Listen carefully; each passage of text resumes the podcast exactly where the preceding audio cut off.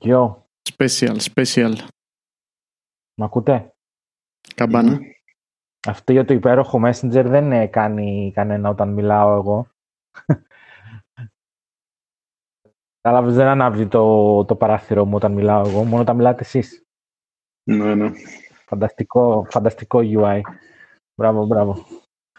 Βρά συνεννοούμαστε και ας είναι και... Αφού βγάζει, αφού βγάζει λεφτά και Εκλογή. ο, πώς το λένε, ο, Ζ- ο, ο, Ζ- ο, Ζ- ο Ζακ, ο Ζουκ, ο Μάρκ. Το βρήκα επιτέλους. Ο Μάρκ. Γράφουμε τι κάνουμε. ε; Εννοείται, ναι, Καλή ναι. χρονιά. Ναι, ναι, καλή χρονιά. ναι, ναι, καλά. Θα δείξει. Στο προηγούμενο επεισόδιο, Στάθη, ακουγόταν ε, τα, τα ανεμιστήρια σου, νομίζω. Κάτι βαρούσε εκεί πέρα. Ναι, είχα πατήσει να κάνει update το λάπτοπ. Πω, πω, πω, πω, πω, πω, πω, πω. Και πήρε, πήρε τουρμπίνες μπρος, πήρε τουρμπίνες μπρος. Ναι, ναι. Ξεκινήσατε να γράφετε, να φανταστώ, έτσι; Όχι. Όχι. Πες. Ούτε κλάπ, ούτε τίποτα. Περιμένουμε, ναι, ναι. Περιμένουμε να πεις. Ε, ξεκινήστε. Όπου φίλε, εντάξει, τι, τι, τι σατράπης τύρανος εσύ; Κάτω, στη, στη, κάτω στο σατραπηλίκι του Γιώργου. Γιατί, τι έγινε, τι έκανα πάλι; Δεν θα περάσει. Δεν θα περάσει. Γιατί παραπονιέσαι, τι, τι σου έκανα, τι Κατα, έγινε; καταρχάς, καταρχάς χθες με έβαλες και έχασα μία, μία μισή ώρα από τη ζωή μου, δύο μπορεί, για να ψάξω να βρω αν μου κάνει το Notion και να το παρατήσω στο τέλος γιατί είναι αργό. Είναι αργό, είναι, είναι αργό, αργό ακόμα και στο Mac. Δηλαδή, πφ, και έχασα δύο ώρες από τη ζωή μου γιατί είσαι τσίπης αντί να πληρώσεις μια εφαρμογή. Σατανά, τσίπης. Έχεις δώσει τα κέρατά σου σε λεφτά σε προϊόντα της Apple και σκέφτεσαι άμα θα δώσεις δυο δεκαπενταροδεκάρες να πούμε για να πάρεις μια εφαρμογή ανώτς ρε φίλε. Καλή χρονιά σε Και μου όλους. γυρνάς το Notion αφού το έχει πει ο Ιταλός. Άσε με, άσε με. Wow. Έξω, φρενό, έξω φρενό με έχεις κάνει, έξω φρενό. Πρώτα απ' όλα για το Notion δεν μίλησε ο Ιταλός.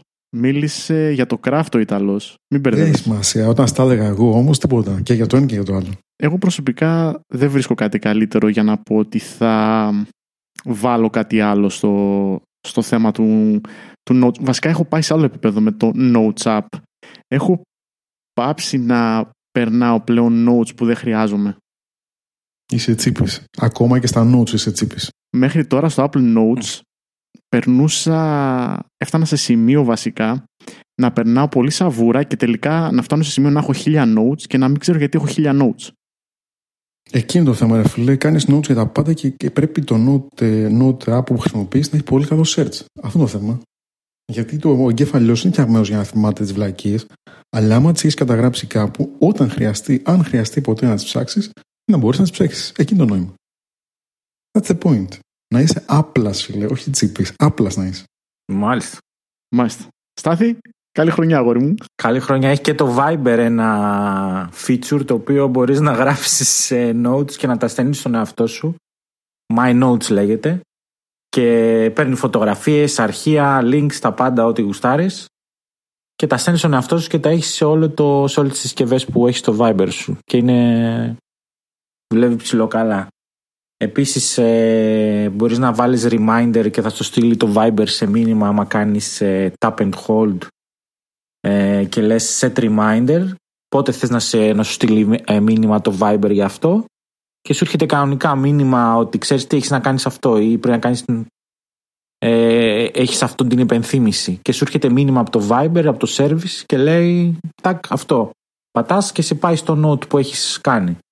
Απλά και κατανοητά Ναι, είναι, είναι basic όμως. Δεν μπορείς να διαχειριστείς projects με αυτό το πράγμα.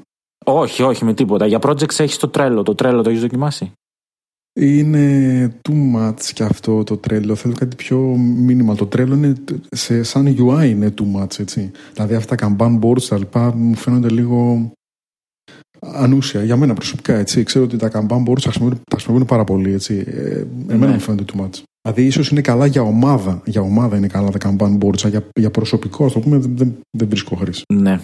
Εγώ έχω δει παιδιά το πιο περίεργο τρόπο να κρατάει κάποιος σημειώσεις που έχω δει. Το κάνει πολλοί κόσμος, αλλά το έχω δει και live να συμβαίνει. Είχα πετύχει έναν τύπο ο οποίος νομίζω ακούει και το podcast ο τύπος. Οχ. κρατάει σημειώσεις μόνο σε ένα note. Μόνο ένα note. Brutal. Και άμα κάποιος του το σβήσει αυτό το note. Πάει. Σαν να κατάσ... Κοίταξε, ναι, το έχω ξανακούσει όμως και ίσως είναι και απλό. Είναι ένα Word file. είναι. Ένα, Αυτό. ένα, doc στο, ένα Google Doc. Αυτό. Συγκεκριμένα, ο συγκεκριμένος έχει το Apple Notes, έτσι. Έχει iPhone, έχει iPad, έχει Mac και όμως επιλέγει να γράφει μόνο σε ένα note. Σου λέει ρε παιδί μου, δεν μου χρειάζεται κάτι άλλο. Εγώ θέλω να ανοίγω το note και βάζει το ένα πάνω στο άλλο, έτσι. Δηλαδή θα γράψω κάτι Μμμ. σήμερα που είναι 2 Ιανουαρίου, θα γράψω κάτι αύριο που είναι 3 Ιανουαρίου Μμμ. κλπ. κλπ. Ναι, okay, μπορεί να κάνεις search σε αυτό, ναι, απλά είναι χήμα, ναι, δεν έχει καμία. Τελικά το τι βολεύει τον καθένα είναι μια... Δεν μπορείς να πεις, μπορώ να πω εγώ τώρα ότι αυτός είναι λάθος. Όχι. Όχι, όχι, όχι, έχει, έχει μια βάση. Έχει, και έχει και μια βάση, έχει και μια βάση, έτσι. Έχει μια βάση. Ναι. Αφού βγήκε το 2020 έφυγε, να ησυχάσουμε να, να φύγει από τη μέση, έφυγε, γεια σας, αντίο σας. να πούμε μ, το αγαπημένο app του 2020 σε οποιαδήποτε πλατφόρμα. Windows, Mac, iOS, οτιδήποτε. Στάθη, έχεις αγαπημένο app για το 20. Ε, κοίτα, μου άρεσε πάρα πολύ το, το parcel ε, που μου πρότεινες και ε, αν και το έχω στο free tier τώρα θα πάρω μία συνδρομή για το parcel θα το κάνω upgrade δηλαδή ε, και για να ξέρει και ο κόσμος είναι ένα ε, app που δεν δουλεύει με την ACS όχι εντάξει αστεύομαι ε, μπορείτε να βάζετε τους αριθμούς αποστολής για τα πράγματα που περιμένετε να έρθουν και αυτό καταλαβαίνει αυτομάτως από ποια μεταφορική έρχεται είτε είναι από το εξωτερικό είτε είναι από το εσωτερικό από οπουδήποτε και να είναι. ε, και σας στέλνει ειδοποιήσεις όταν αλλάζει το στάτους αυτής της ε, παραγγελίας όταν δηλαδή είναι να πάρετε όταν πηγαίνει από το ένα σημείο στο άλλο ή όταν βγαίνει προς ε, παράδοση και μπορείτε να τα έχετε όλα σε ένα app από πολλές διαφορετικές εταιρείες ε, αποστολής και παρακολουθείτε και πού βρίσκονται, πότε θα σας ενημερώνει πότε θα φτάσουν, πότε θα σας το παραδώσουν και πολλά άλλα τέτοια ωραία. Πολύ απλό app, αλλά Εσύ που περιμένεις και πολύ πράγμα, που μαζεύεις πολύ πράγμα γενικά, έχεις πολλές αποστολές και από εξωτερικό, περιμένεις δηλαδή προϊόντα και από το εξωτερικό, είναι νομίζω δεν χρειάζεσαι κάτι άλλο, είναι super. είναι πάρα πολύ ωραία. Και για runner-ups θα πω ότι μου άρεσε, ε, μου άρεσε, μου άρεσε πάρα πολύ το Slack ε, και, το, και η εφαρμογή που έχουν στο, στο iOS. Δηλαδή είναι πάρα πολύ καλή σε σχέση, ας πούμε αν δεις ε, το τι υλοποιήσεις έχουν ε, ε, σε σχέση οι, οι τέτοιες, τέτοιες, τέτοιου είδους εφαρμογές ε, το τι παράγουν στο iOS και το ποιο είναι το κανονικό τους app έχουν ε, πολύ μεγάλη διαφορά. Αλλά στο Slack για κάποιο λόγο ε, έχουν κάνει πάρα πολύ καλή υλοποίηση. Και μάλιστα τώρα εξαγοράστηκε και η εταιρεία νομίζω από το Salesforce με κάτι δισεκατομμύρια, πολλά δισεκατομμύρια ευρώ. Ε, ελπίζω να το κρατήσουν έτσι καλό και να μην το φάνε Θα πούν το κλασικό, ξέρεις, δεν θα πειράξουμε κανέναν, ε, η Ναι. εταιρεία θα μείνει αυτούσια, αυτοί που δουλεύουν για αυτή την εφαρμογή θα μείνουν ε, απείρακτοι. Ναι, ναι, ναι, ναι. Τα κλασικά, τα κλασικά νομίζω. Και άλλη μια εφαρμογή που τη δουλεύω χρόνια είναι το eBay, το οποίο η εφαρμογή iOS έχει καταντήσει σε εισαγωγικά καλύτερη από το site. Δηλαδή, όταν μια εφαρμογή σε κάνει να παρατήσεις το site ε, το επίσημο που ξεκίνησες να δουλεύεις με εκείνο και σε πηγαίνεις στο app για περισσότερο και κολλάς με το app περισσότερο και δουλεύεις περισσότερο με το app του iOS ε, εκεί ξέρεις ότι κάτι έχει γίνει καλά. Και μάλιστα σε κάποια φάση είχαν ένα πολύ καλό ε, app στο iPad ε, επί iOS 10 ε, το οποίο ήταν ε, κορυφή, δηλαδή ήταν ε, πολύ μπροστά από όλες τις άλλες εφαρμογές που υπήρχαν τότε. Αλλά για κάποιο λόγο το οποίο δεν κατάλαβα για ποιο λόγο συνέβη αυτό κάνανε, ε, το παρατήσανε εκείνο το edition και γυρίσανε στο παλιό και είναι ακόμα στο παλιό. Όχι ότι δεν είναι καλό και το παλιό και λειτουργικό και με ειδοποιήσεις και όλα στην ώρα τους κτλ. Αλλά από άποψη αισθητικής η παλιά εφαρμογή στο iPad συγκεκριμένα και όχι στο iPhone ήταν πάρα πολύ καλή. Αν κάποιοι ακροατές τη θυμούνται, ε, θα καταλάβουν τι εννοώ. Ε, αυτά. Ελπίζω στο 2021 να έχουμε καλύτερα apps. Εσένα οι ανάγκες σου νομίζω θα παραμείνουν οι ίδιες στάθη. Δεν νομίζω να αλλάξουν και πολλά. Ναι, ναι, ναι. Εντάξει, τα Ισχύει. δύο είναι πάνω σε αυτό ακριβώς που ψάχνεις Κάνεις. πάρα πολύ και δουλεύεις πάρα πολύ. Οπότε εκεί είσαι. Νικ, ακούω, Ναι. φίλε. Βέβαια, εσένα μ, οποιοδήποτε app και να πει σίγουρα θα είναι προσωρινό.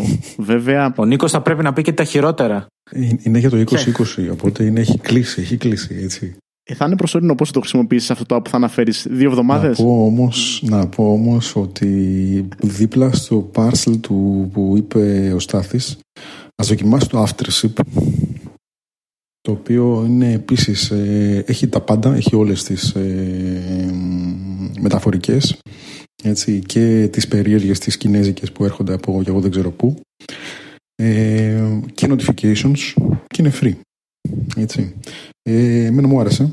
Έτσι, χρησιμοποιώ αυτό αντί για το parcel γιατί το Pass δεν προσφέρει και κάτι ιδιαίτερο σε UI και τα λοιπά, ας πούμε, για να το Το προσέξουμε βάζω ήδη. πιο πολύ. Οπότε δείτε το για free, ε, δες το για free, για free. Ε, καλύτερη εφαρμογή του 2020. Νομίζω δικαιωματικά θα πάει σε μια εφαρμογή που δεν χρησιμοποιώ, για άλλους λόγους όμως. Είναι το, το Outlook. Εξαιρετική εφαρμογή παντού. Είτε σε γελάτε, γελάτε καθάρματα. Είτε σε web, Αχ. είτε σε εφαρμογή, είτε στο Mac, είτε σε iOS, είτε οπουδήποτε, είναι μια εξαιρετική και πλήρης εφαρμογή. Το Outlook, πάρα πάρα πολύ καλή υλοποίηση, πάρα πολύ καλό UI, πολύ δυνατή. Δεν τη χρησιμοποιώ γιατί. Γιατί δυστυχώς πέρα από το Outlook που είναι πολύ δυνατό και έχει και widgets στο iOS, έχει και εφαρμογή για το Watch τα λοιπά, οι υπόλοιπες εφαρμογές της Microsoft είναι λίγο πιο πίσω. Οπότε εμποδίζει. Οπότε λοιπόν για να πάμε στο Runner Up, το Runner Up είναι το Spark. Γιατί έχει πάρα πολλά integrations. Πολύ, καλή, πολύ καλές εφαρμογές σε iOS και Mac. Έχει και Windows, έχει και Android εφαρμογή. Δηλαδή και αυτό είναι υπερπλήρες. Ε, χρησιμοποιεί πολύ καλά gestures. Ε, και ξαναδέω, έχει integration κυρίως μ, με iOS apps, έτσι. Αλλά υπάρχουν και εφαρμογές οι οποίες δεν είναι μόνο iOS, έτσι. Οπότε το Spark είναι το ένα, το Runner Up. Και το δεύτερο Runner Up νομίζω θα είναι το Craft. Αν και επίσης δεν το χρησιμοποιώ λόγω κόστους, όμως όχι για κάποιο άλλο λόγο. Το Craft νομίζω είναι εξαιρετική εφαρμογή που βγήκε αυτή στο τέλος του 2020. Τη χρησιμοποιούσαμε στην beta για κάποιο αρκετό διάστημα. Ε, ναι, αν εξαιρέσει κανείς το κόστος, στα 50 ευρώ συνδρομή το χρόνο, είναι μια πάρα πάρα πάρα πολύ καλή εφαρμογή για notes και κουτουλού κουτουλού στη βάση του Notion, αλλά σε native, έτσι. Ε, αυτά, νομίζω, ναι. Δύο runner-up και μια ε, στάνταρ εφαρμογή, ας το Θα πούμε έτσι. συμφωνήσω σίγουρα για Spark και Craft Nick. Είναι φοβερές εφαρμογές και οι δύο, αλλά το Craft το βγάζω έξω γιατί είμαι τσίπης. Δεν θέλω να πληρώνω για Notes App, ρε φίλε. Δεν, δεν μπορώ να Όχι, το. Κοίταξε, είναι, είναι, είναι 50 ευρώ το χρόνο, δεν είναι λίγα. Δεν είναι λίγα. έτσι, 50 ευρώ το χρόνο είναι πολλά. Να σου πω πώς θα το σκεφτόμουν το Craft. Για πάντα. Αυτό. Δώσε μου 50 ευρώ one time purchase και θα το ζυγίσω. Γιατί μιλάμε για ένα Notes App το οποίο άπαξ ξεκινήσει, ξεκινήσει Ναι. να το χρησιμοποιείς, θα το δουλέψεις. Εγώ έτσι. τους, είχα, εγώ, εγώ τους είχα πει, γιατί είχαν, είχαμε συνομιλία όταν ε, είχε ξεκινήσει η beta και τους είχα πει ότι εγώ το κοστολογώ στα 30 ευρώ το χρόνο. Στα 30 ευρώ το χρόνο το σκεφτόμουν. Αλλά στα 50... εντάξει. Είχατε συνομιλία, τώρα έχετε ένα μπλοκ μεταξύ σας. και όλα καλά. Ε, Έκλεισε καλά το 2020. Πάμε στα δικά μου. Ξεκινάω με drafts. Και τα δύο apps που έχω στο μυαλό μου είναι για notes. Ξεκινάω με drafts γιατί είναι η εφαρμογή που μου έλυσε το πρόβλημα που είχα με το Apple Notes. Σημειώνα τα πάντα, γιατί γενικά στη δουλειά μου σημειώνω τα πάντα.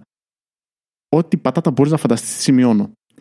Εννοείται ότι δεν χρειάζεται νομίζω το παράκανα, δηλαδή σημειώνα μέχρι και πολύ basic πράγματα, τα οποία όμως έτσι με βοηθούσε, ήταν ένας τρόπος για να κρατήσω κάποια πράγματα που ήθελα κυρίως στο μυαλό μου και όχι να διαβάσω το note που έχω κάνει.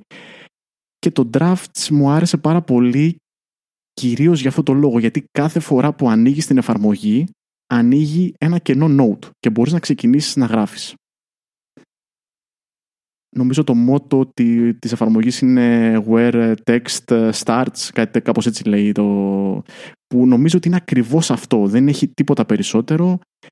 Μου αρέσει πάρα πολύ αυτό το απλό πράγμα ενώ στο Apple Notes για να ξεκινήσεις ένα καινούριο note πρέπει να κάνεις δύο-τρία βήματα παραπάνω γιατί κάθε φορά που το ανοίγεις σε βάζει στο τελευταίο note που είχες κλπ.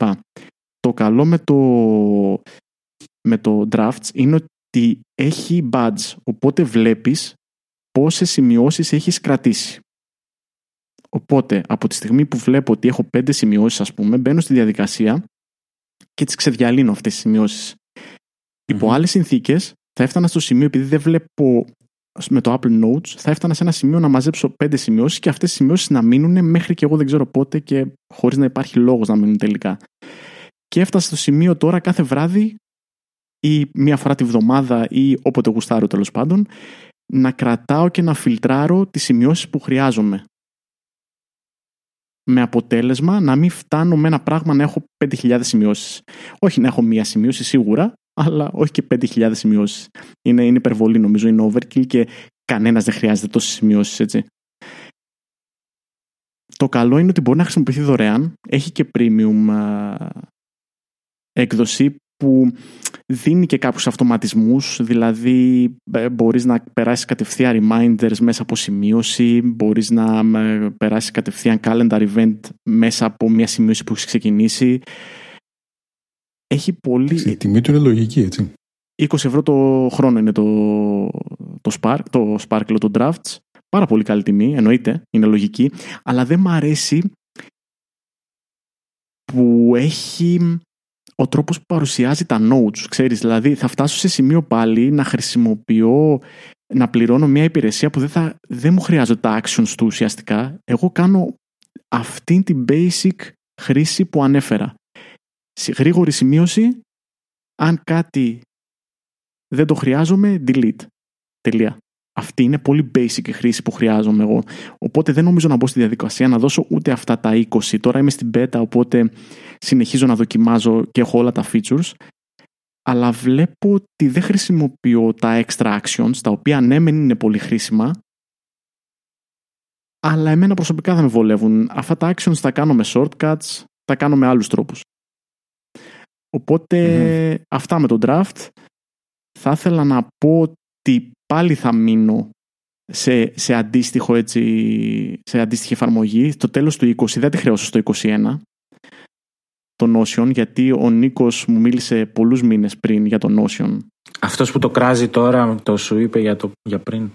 Έτσι, έτσι. Δεν το κράζω, δεν το κράζω. Απλά δεν μου ταιριάζει. Δεν μου ταιριάζει απλά έτσι. Γιατί είναι αργό, δεν το κράζω. Είναι υπερπλήρες το Notion. Αυτό έλεγα στο Γιώργο από την αρχή. Είναι υπερπλήρες. Μπορεί να αντικαταστήσει, αν θες, μέχρι και reminders. Ε, δεν εξυπηρετεί εμένα όμως γιατί η εφαρμογή που έχει στο iOS είναι κακή και γενικά είναι λίγο αργός να φορτώσει. Ε, εγώ είμαι σε αυτή τη φάση ότι ψάχνω σημείωση. Κάνω ένα search, κάνω ένα ζήτηση, μία λέξη και θέλω να μου βγάλει όλες τι σημειώσεις που έχουν αυτή τη λέξη μέσα και να επιλέξω εγώ ποια θέλω. Ε, αυτό είναι αργό στο Notion.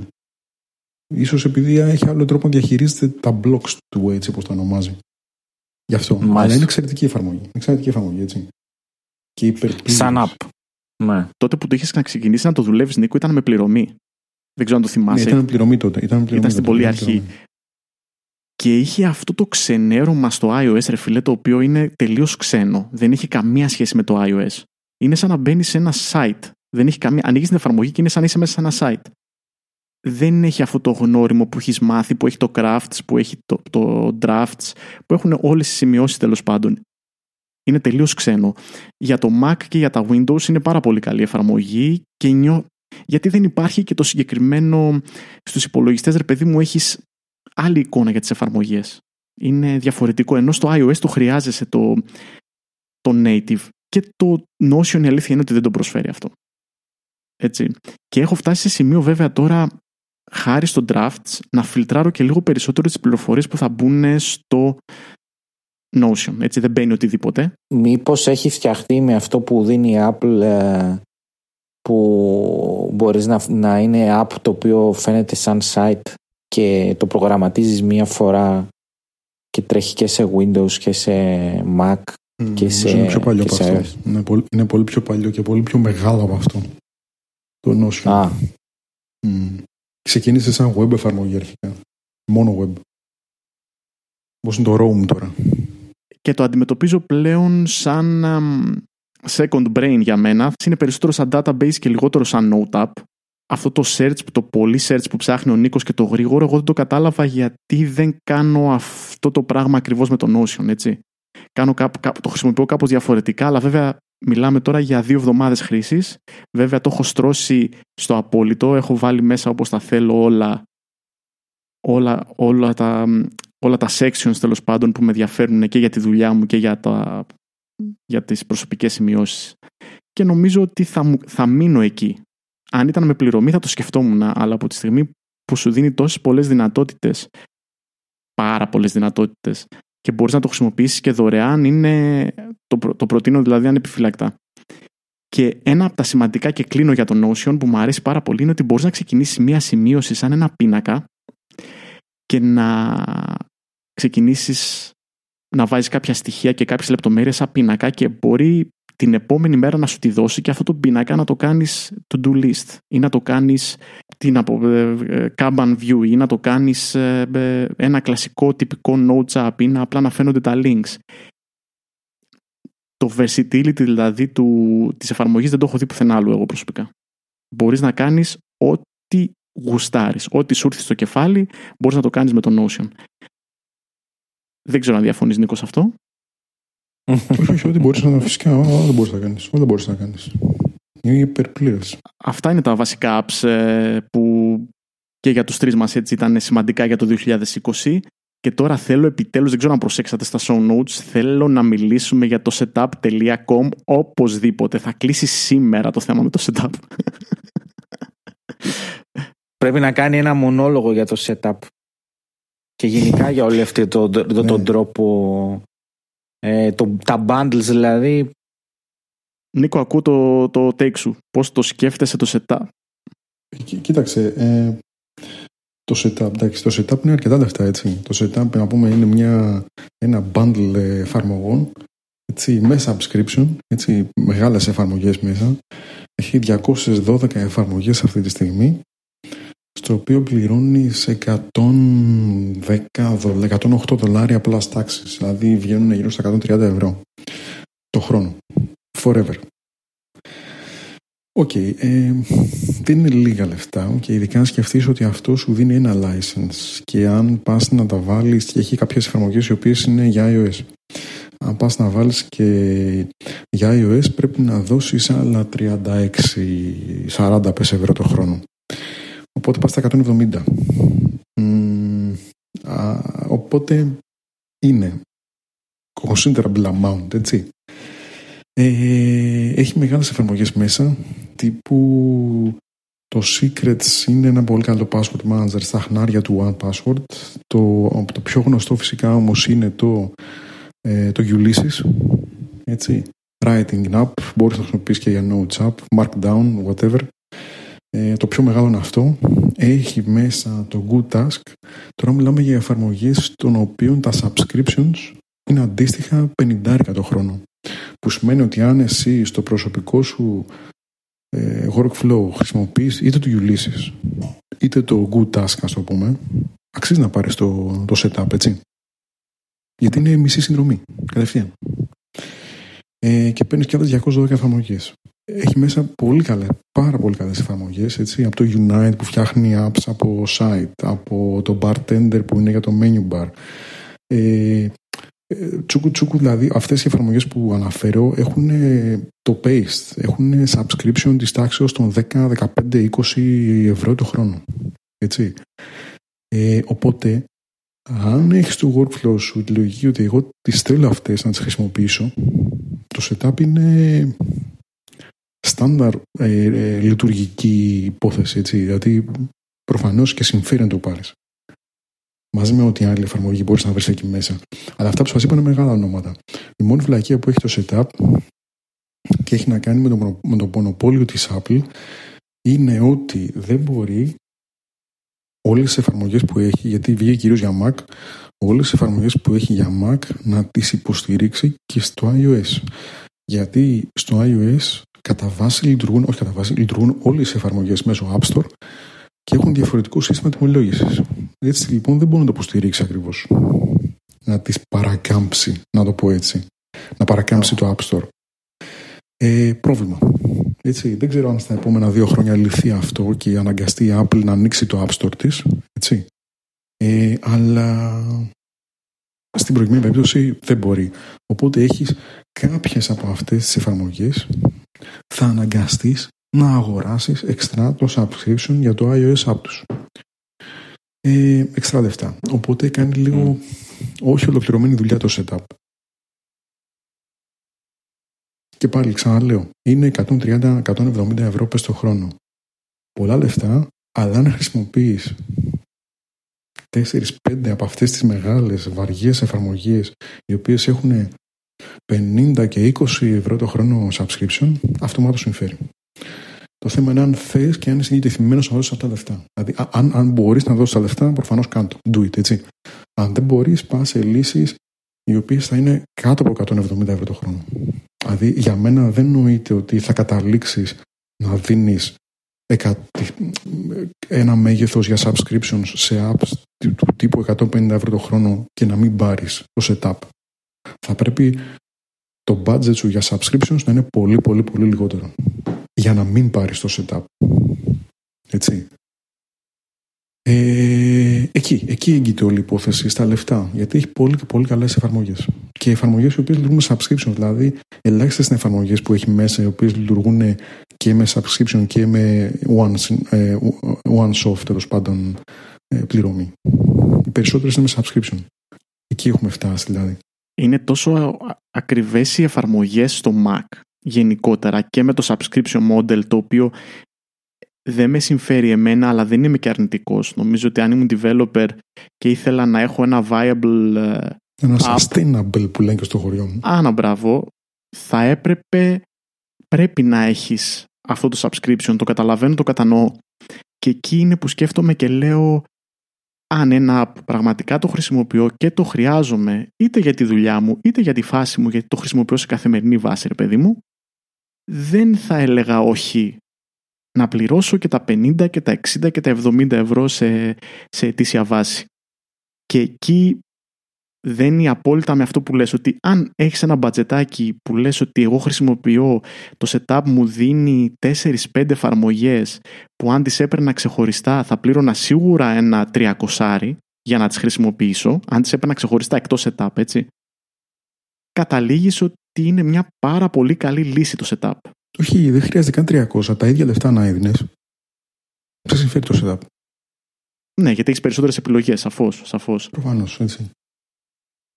Απλά έχουν, έχουν καταλήξει εκεί, σε αυτό το subscription, το οποίο είναι πολλά τα λεφτά, ρε φίλε. Δηλαδή, μπορεί για, για τους Αμερικάνους να μην θεωρούνται πολλά λεφτά. Έτσι και να δουλεύουν πολύ το subscription. Σε εμάς όμως είναι, είναι αρκετά τα λεφτά έτσι, για να πεις ότι θα μπω σε αυτή την ιστορία. Εσείς ξέρετε κάποιο subscription model που να υπερσυμφέρει για να μην πω κάποια άλλη έκφραση. Για, για, για, για να, για να ε, νομίζω ότι πάμε στη λογική του Netflix και τον Netflix versus Torrents. Δηλαδή, αν εσύ. Α, το να μην το έχεις καθόλου. Όχι, εννοώ, εννοώ όχι, όχι ακριβώς αυτό. Εννοώ το ότι ε, εάν το Netflix σου έχει μια τιμή στη συνδρομή του η οποία είναι ok εντάξει, versus τον κόπο στον οποίο θα κάνεις για να ψάξεις το torrent, να το κατεβάσεις, να βρεις υπότιτλους, να, να, να, να, να, τότε λες, οκ ρε φίλε, παράτα το ας πούμε, θα δώσω ξέρω εγώ τα χίλια λεφτά που θέλει το Netflix και τελειώνει η υπόθεση και δεν ασχολούμαι και δεν παιδεύομαι και δεν προβληματίζομαι κιόλας. Έτσι. Αλλά είναι πολύ λεπτή γραμμή στο αν είναι ok η συνδρομή που σου χρεώνει το Netflix. Αν η συνδρομή του Netflix ήταν, ξέρω εγώ, 300 ευρώ το χρόνο, θα έλεγες, Όχι, ρε φίλε, θα πάω να κατεβάσω torrent. Εντάξει. Ναι. Ε, αυτή είναι η, για μένα η τέτοια. Πάντως ένα πολύ καλό subscription model που το είδα ότι κάνει πάρα πολύ καλό και δουλεύει πολύ καλά είναι το Game Pass του Xbox Δηλαδή, εκτός από το, αν, ε, το ότι δίνεις ας πούμε η gold για να έχεις όλες τις ε, δυνατότητες να παίξεις με άλλους κτλ. Ε, δίνεις παρα, 4,99 παραπάνω και έχεις πρόσβαση σε ένα αριθμό παιχνιδιών Εξα... Καταρχάς τα first party της Microsoft τα έχεις όλα μέσα ακόμα και την πρώτη μέρα που θα βγούνε και μετά υπάρχει ένας κύκλος από κάποια παιχνίδια που μπαίνουν και βγαίνουν μέσα στο Game Pass και όσο έχεις Game Pass μπορείς να τα παίξεις. Τώρα μιλάμε για, μια, για ένα game το οποίο μπορεί να κάνει 30, 40 μέχρι και 70 ευρώ π.χ. Gears 5 που ήταν δυναθέσιμο με την πρώτη ημέρα και σε εκείνη τη φάση εσύ θα το έχεις και θα το παίξεις αν έχεις αυτό το subscription. Και ειδικά τώρα που εξαγόρασε και κάποιες άλλες εταιρείες, βλέπεις ότι αυτό το subscription ανεβάζει και περισσότερο την αξία. Και αν δεις ότι υπάρχει και μία, μία κονσόλα, το Series S, το άσπρο δηλαδή, που μοιάζει με βραστήρα, με τέτοιο, με, πώς το λένε, ε, σε, σε αυτή την περίπτωση, αν πάρεις ένα Game Pass με αυτή την φτηνή κονσόλα, μπορείς να έχεις gaming για πάρα πολύ προσιτό για... και για πάρα πολύ, πάρα πολύ καιρό. Εκεί ε, δεν το λες ότι είναι πάρα, είναι πάρα πολύ συμφέρον αυτό. Δεν ξέρω αν μπορεί να γίνει κάτι αντίστοιχο σε indie apps ή σε εφαρμογές αυτού του τύπου. Αυτό πήγα να σου πω τώρα. Ότι πάνω σε αυτό που λέει ο Στάθης, για να το παραφράσω, υπάρχει. Είναι το tiered subscription. Δηλαδή, φίλε, εγώ θα σου δώσω αυτά τα χαρακτηριστικά με ένα πολύ, πολύ basic subscription. Ξέρω εγώ 2 ευρώ το μήνα. 1 ευρώ το μήνα. Θες να κάνεις κάτι παραπάνω; Πολύ ευχαρίστως. Πλήρωσε 3 ευρώ. Πάρε το άλλο tier subscription. Κάτι που κάνει το Carrot. Το Carrot έχει tiered subscription. Είναι subscription με tiers. Αν διαλέγεις τα χαρακτηριστικά που θέλεις, παίρνεις αντίστοιχα τέτοια. Νομίζω ότι έχει δίκιο Στάθης απόλυτο, γιατί έτσι θα μπορούσες να δουλέψεις. Ένα tiered subscription. Με ανάλογα τι features θέλεις. Καλά, και τώρα για να επανέλθω σε κάτι που είχα πει στα πολύ πρώτα Applescast, ε, ακόμα καλύτερο για τον ε, χρήστη βέβαια, καταναλ, παύλα καταναλωτή, ε, είναι το free trial. Δηλαδή δοκίμασε την εφαρμογή, όχι να την, να την κατεβάσεις free και για να έχεις την πλήρη πρόσβαση να έχεις το in-app ε, purchase, το οποίο είναι το freemium άλλο μοντέλο τελείως. Το μοντέλο shareware ή freeware ας το πούμε για free trial. Δηλαδή πάρ το για ένα μήνα δωρεάν, έτσι δες το αν σου κάνει και μετά αν θες αγοράζεις ε, το subscription. Ή αγοράζεις το app τελείως. Δηλαδή αυτό, ε, αυτό, αυτό σου δίνει. Ανεξάρτητο subscription όμως είναι, ναι. είναι πώ θα το δοκιμάσει. Α, μπράβο, ναι. Ε, αυτό που βλέπω δηλαδή και στο Game Pass αυτή τη στιγμή είναι ότι αν υπάρχει ένα game μέσα στο Game Pass, όσο έχεις Game Pass μπορείς να το παίζεις. Όμως, αν πεις ότι φίλε, εγώ το θέλω, μπορείς να κάνεις buy to own και το παίρνεις, το αγοράζεις και είναι δικό σου, σε εισαγωγικά δικό σου, ε, για ακόμα και αν σταματήσει το subscription. Δηλαδή, ακόμα και αν σταματήσει το Game Pass και πεις δεν με συμφέρει, ξέρω εγώ για κάποιο λόγο, ε, τότε συνεχίζεις και το έχεις αυτό το, το παιχνίδι και μπορείς να το παίξεις. Αρκεί να μείνει online, μπορεί, βέβαια. Ή μπορεί να μην έχεις ε, Game Pass και να μπει ένα παιχνίδι που θες και να πεις τώρα, φίλε, δηλαδή ήρθαν Χριστούγεννα, έτσι. Οπότε ναι. λέει ο κόσμος ότι εγώ έχω άδεια. Φίλε, εγώ Πάρε αυτό για ένα μήνα παίρνω το Game Pass, Pass ναι, και παίζω έτσι. Τελειώνω ο μήνας, γεια σας. Ναι. Anyway, το subscription model ε, ε, έχει, είναι πάρα πολύ hot. Δηλαδή πιστεύω και βλέπω ότι ε, το πολύ μεγάλο ποσοστό των software που μπορούν να διατίθενται ως subscription θα διατίθενται σαν subscription, subscription διότι έχουμε πλέον πάρα πολλά τέτοια μοντέλα. Το platform as a service, το software as a service, σύστημα σε service. Θα γίνεται χαμός με αυτό το μοντέλο αυτή τη στιγμή. Και αυτό γιατί έχει πολύ μικρό, ε, πολύ μικρό κόστος για να μπεις, το κόστος του entry. Δεν θα δώσεις ε, πάρα πολλά χρήματα που θα πάνε στον κάλαθο των αχρήστων ε, και μετά δεν θα μπορείς να κάνεις τίποτα με αυτά. Θα είναι χαμένα χρήματα. Και φυσικά ε, αν και σε, προσπαθούν να σε προσελκύσουν ώστε να πάρεις όλο και περισσότερου όλο περισσότερους μήνες μπροστά να προπληρώσεις δίνοντας και κάποιους δώρο, ε, προσπαθούν να σε κρατήσουν, αλλά μπορείς να ακυρώσεις όποτε θες. Ε, και αυτό είναι πολύ μεγάλο, μεγάλο plus. Άρα όλος ο κόσμος θα πηγαίνει προς τα εκεί. Αυτό. Να προσθέσω εγώ εδώ πέρα σαν παθόν ε, σε αυτό που λέει ο Στάθης ότι όσο δελαστικό και να είναι να πληρώσει ετήσια συνδρομή και να πάρεις ξέρω εγώ 3, 4, 5, 15 μήνες δώρο τρέξε πρώτα για ένα, δύο, τρεις μήνες ξεχωριστή μηνιαία συνδρομή. Σίγουρα.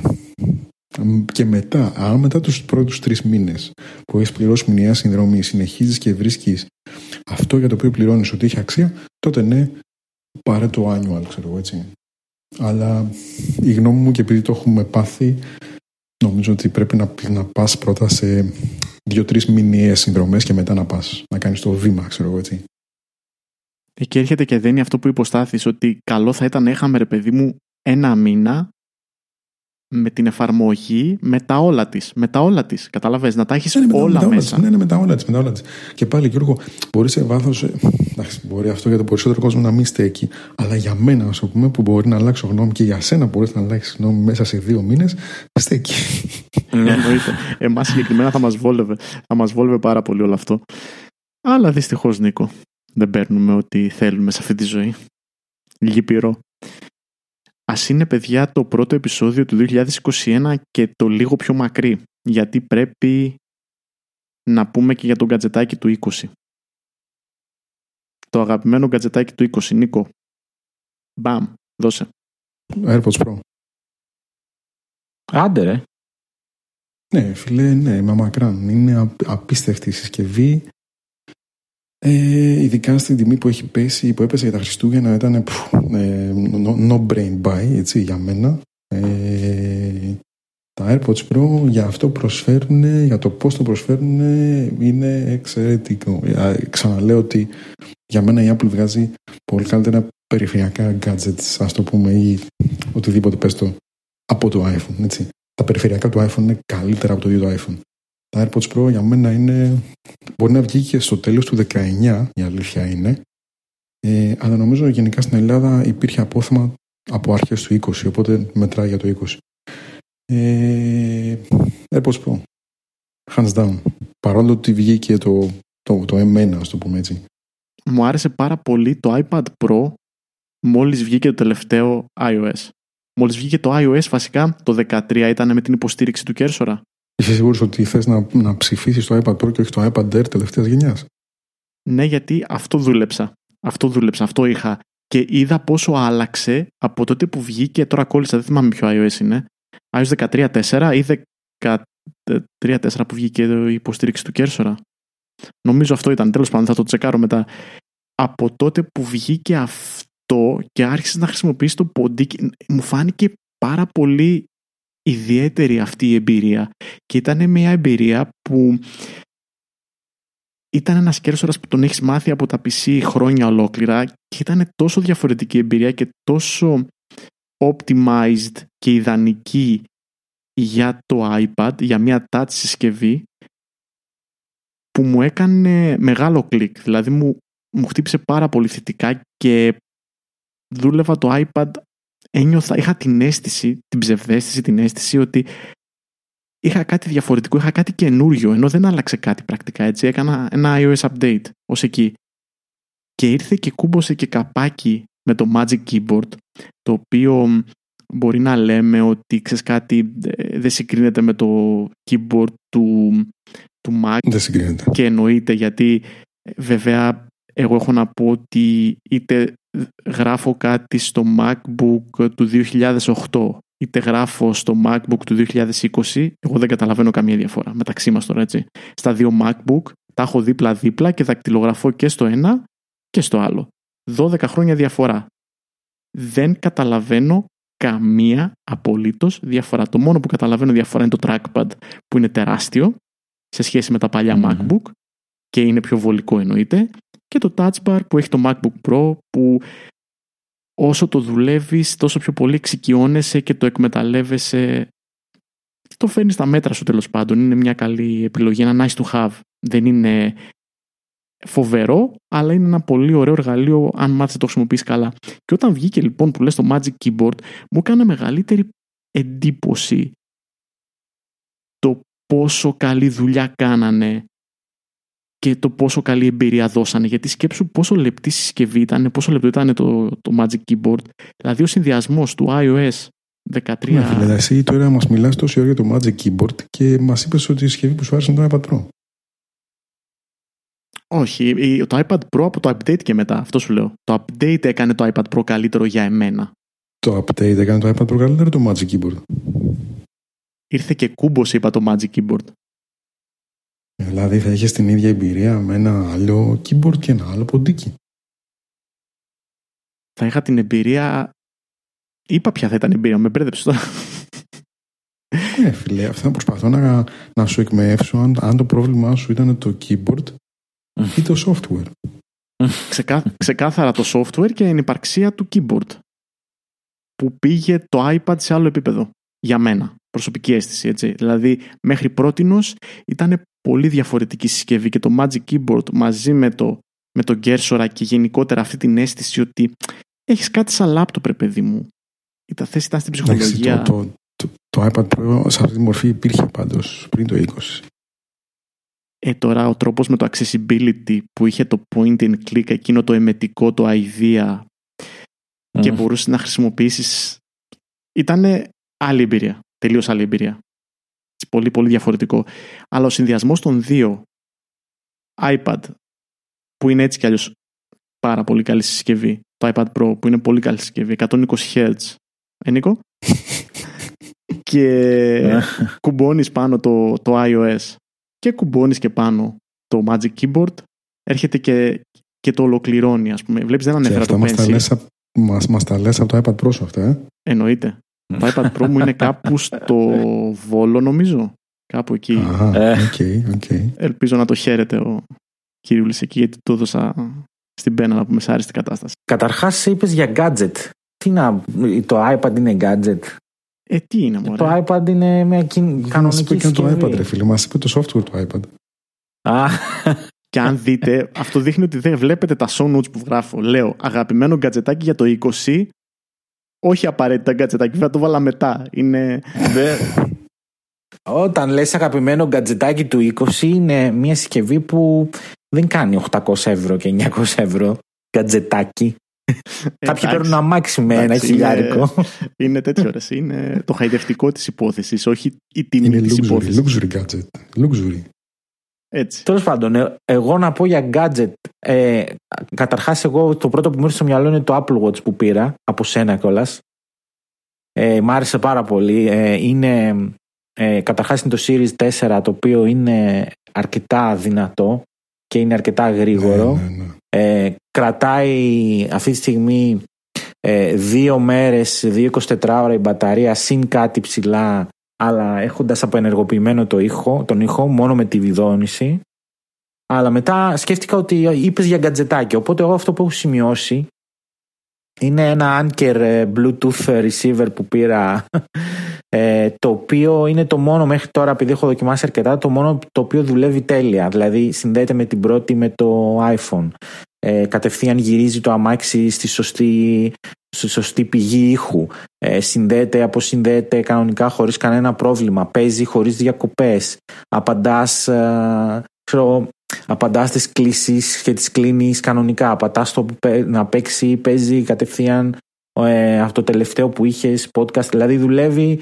άψογα και μέχρι τώρα. Αυτή η ε, ε, ακουστικό είναι, τι είναι; Είναι Bluetooth receiver το οποίο μπαίνει. Το κουμπώνει στα μάξι. Στα μάξι, ναι. Κουμπώνει στα μάξι, ναι. 3,5 mm. Ναι, ναι, ναι. Ναι, ναι, ναι. ναι.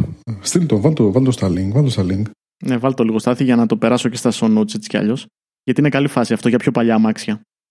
Ναι, ναι, ναι, είναι εξαιρετικό για αμάξια ε, παλαιότερα ή που για κάποιο λόγο δεν, έχουν, δεν υποστηρίζουν τηλέφωνο ή ας πούμε ε, δεν, δεν δουλεύει καλά γιατί ας πούμε, μπορεί να πάρεις ένα αυτοκίνητο που σου αρέσει και για κάποιο λόγο το Bluetooth, το software να μην ε, λειτουργεί καλά. Ε, αυτό ε, δεν ξέρω πώς το έχουν καταφέρει, λειτουργήσε άψογα. Και το ίδιο και ένας Anker, τώρα δεν είναι, δεν είναι σπόνσορας, έτσι. Ένας, ένα wireless ε, charger, το οποίο το έχω βάλει και αυτό στο αυτοκίνητο. Ε, τώρα που δεν κινούμαστε και πολύ και το αυτοκίνητο μένει στο, στον γκαράζ. Πολύ χρήσιμο, ναι. Πολύ καλό σημείο να το αφήσεις. το, πήρα, το, το πήρα στο σπίτι.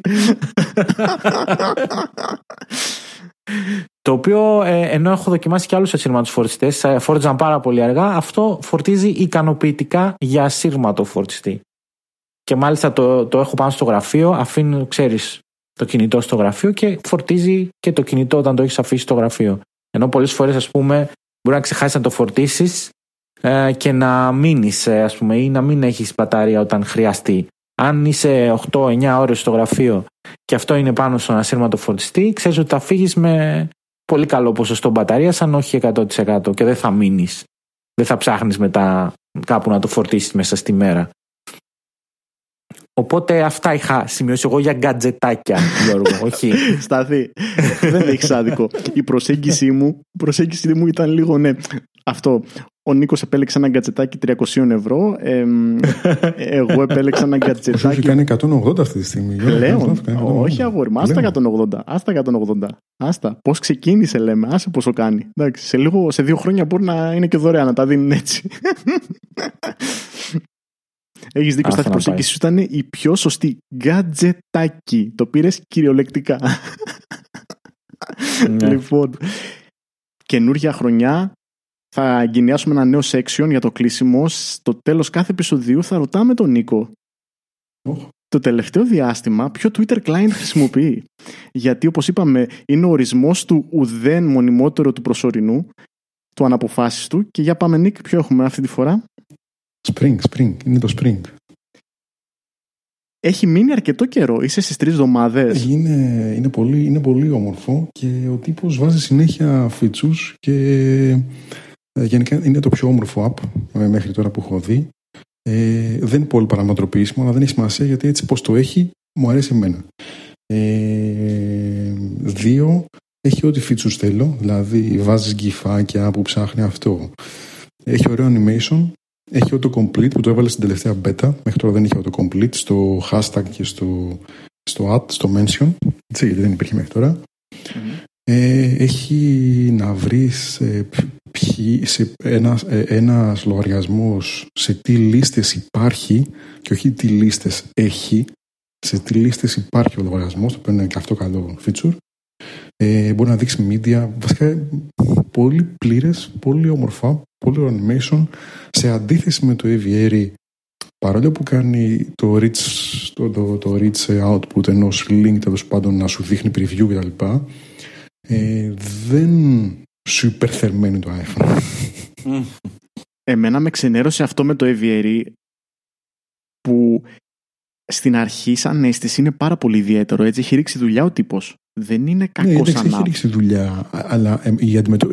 η, αντιμετώπιση του δεν μου άρεσε εμένα. Έτσι, αυτό δηλαδή, ρε φίλε, ξεκινάς, βγάζεις ένα app και ξέρεις, γιατί μου έδωσες το fix κατευθείαν μόλις σου στείλα μήνυμα στο Twitter, δεν μπορείς να κατευθείαν να βάζεις ένα feature το οποίο παίζει συνέχεια τα βιντεάκια. Ουσιαστικά αυτό ήταν που δημιουργούσε το πρόβλημα. Έπαιζε συνέχεια τα βιντεάκια με το, το που έμπαινες. Και το, το Rich Preview είναι. Και το Rich Preview είναι. Έτσι, και το Rich Preview. Αυτά τα δύο υπερθερέμεναν τη συσκευή, το iPhone, έτσι που είναι τέρας για ένα τόσο απλό task.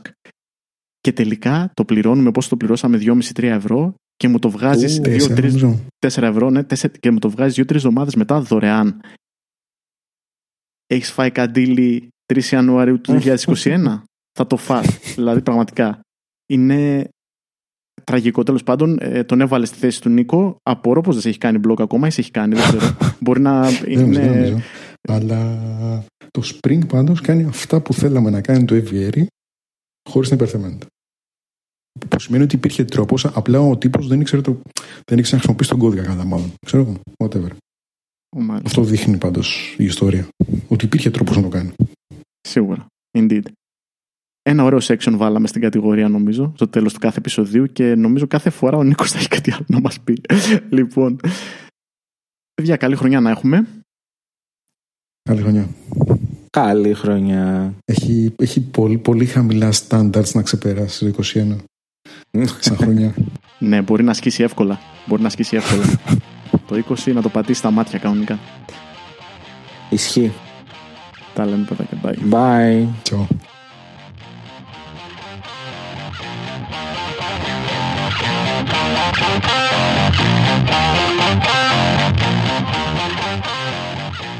Αυτό ξέχασα να σε ρωτήσω όταν γράφαμε. Σου γράφει και σου, ο- ε, σου μαρκάρει και το location όταν βγαίνεις από τα μάξι; Στο Apple Maps το έχεις προσέξει; Ναι, ναι, σου λέει που είναι παρκαρισμένο. Αυτό φίλε, γιατί κανένα δυο φίλοι έχουν αντίστοιχο receiver Bluetooth και δεν δουλεύει αυτό το feature, δεν το αντιμετωπίζει σαν Bluetooth αμαξιού, καταλαβες; Πολύ σημαντικό αυτό. Σαν ακουστικό δηλαδή το. Αυτό, αυτό όμως για να στο βγάλει πρέπει να έχει ανοιχτό το Apple Maps. Ναι, μπαίνεις μέσα στο Apple Maps. Ναι, δηλαδή, ναι, ναι, όχι, θέλω να σου πω ότι αν εσύ έχεις κάνει τη δρομή σου με το Google Maps, εντάξει, κλείσεις, βγεις από τα μάξι, γεια σας, μην κρατάει τη θέση σου. Το Apple Maps το κρατάει. Μην φίλε. γλώσσα να δω τι κρατάει. Το Apple Maps ναι, αλλά σου λέω πρέπει να τρέχεις στο Apple Maps, όχι το Google Maps. Αυτό σου λέω. Όχι, όχι, όχι, το έχω δοκιμάσει 1000%. Δεν χρειάζεται καν να το πειράξει το Apple Maps. Αυτή είναι η μαγεία τώρα με το. Γιατί είναι το Apple Maps, είναι το μονα... από τα λίγα apps που μπορούν να κρατήσουν το location σου στο background. Γιατί η μαμά Apple δεν τα αφήνει να, να τρέξουν κλασικά τα υπόλοιπα. Το Google Maps κλείνει, τρώει άκυρο κατευθείαν. Είναι τι κάνεις δηλαδή, τι, εσύ τι κάνεις, τι έχεις ανοίξει το Apple Maps και το Όχι. ξανάκλεισες και πήγες, πήγες κάπου με το Google Maps και έφυγες και κράτησε τη θέση σου του Apple Maps. Ακριβώς. Τι, Το κάνει και δουλεύει. Άρα το άνοιξες. Μαγνηφι... Ναι, ανοίγεις μια άδειξα. φορά. Το άνοιξα και βλέπω το. πα- Όχι, όχι, όχι. Χρησιμοποιώ... Έχω να ανοίξω το Apple Maps τώρα από τότε που σταματήσαμε τη δουλειά, έτσι. Δύο μήνες. Πάω μια διαδρομή αύριο το πρωί στη Θεσσαλονίκη. Λέμε τώρα που δεν μπορώ. Πάμε στη Θεσσαλονίκη, παρκάρουμε και φτάνω στον προορισμό, παρκάρω, κλείνω το Google Maps. Γεια σας. Πάω, πίνω καφέ, άκυρο δεν μπορώ. Πάω, τρώω, άκυρο δεν μπορώ. Και τελικά καταλήγω να ανοίξω το Apple Maps γιατί ξέχασα που πάρκαρα. Ανοίγω το Apple Maps και σου έχει μία μαρκαρισμένη θέση που γράφει κάτω από την αναζήτηση από το search bar του Apple Maps Parked Car και δουλεύει πάντα. Πάντα. Είναι μαγικό. Αυτό είναι το καλό ότι δεν χρειάζεται να το ακουμπήσεις. Να, πι- μπες στο κινητό σου, Νίκο. Μπες στο κινητό σου και δες. Ναι, αλλά δεν, εντάξει, εγώ όμως χρησιμοποιήσω το Apple Maps τελευταία φορά. Φυσικά έχει κρατήσει την τέτοια. Δε, σου λέω δεν φταίει αυτό.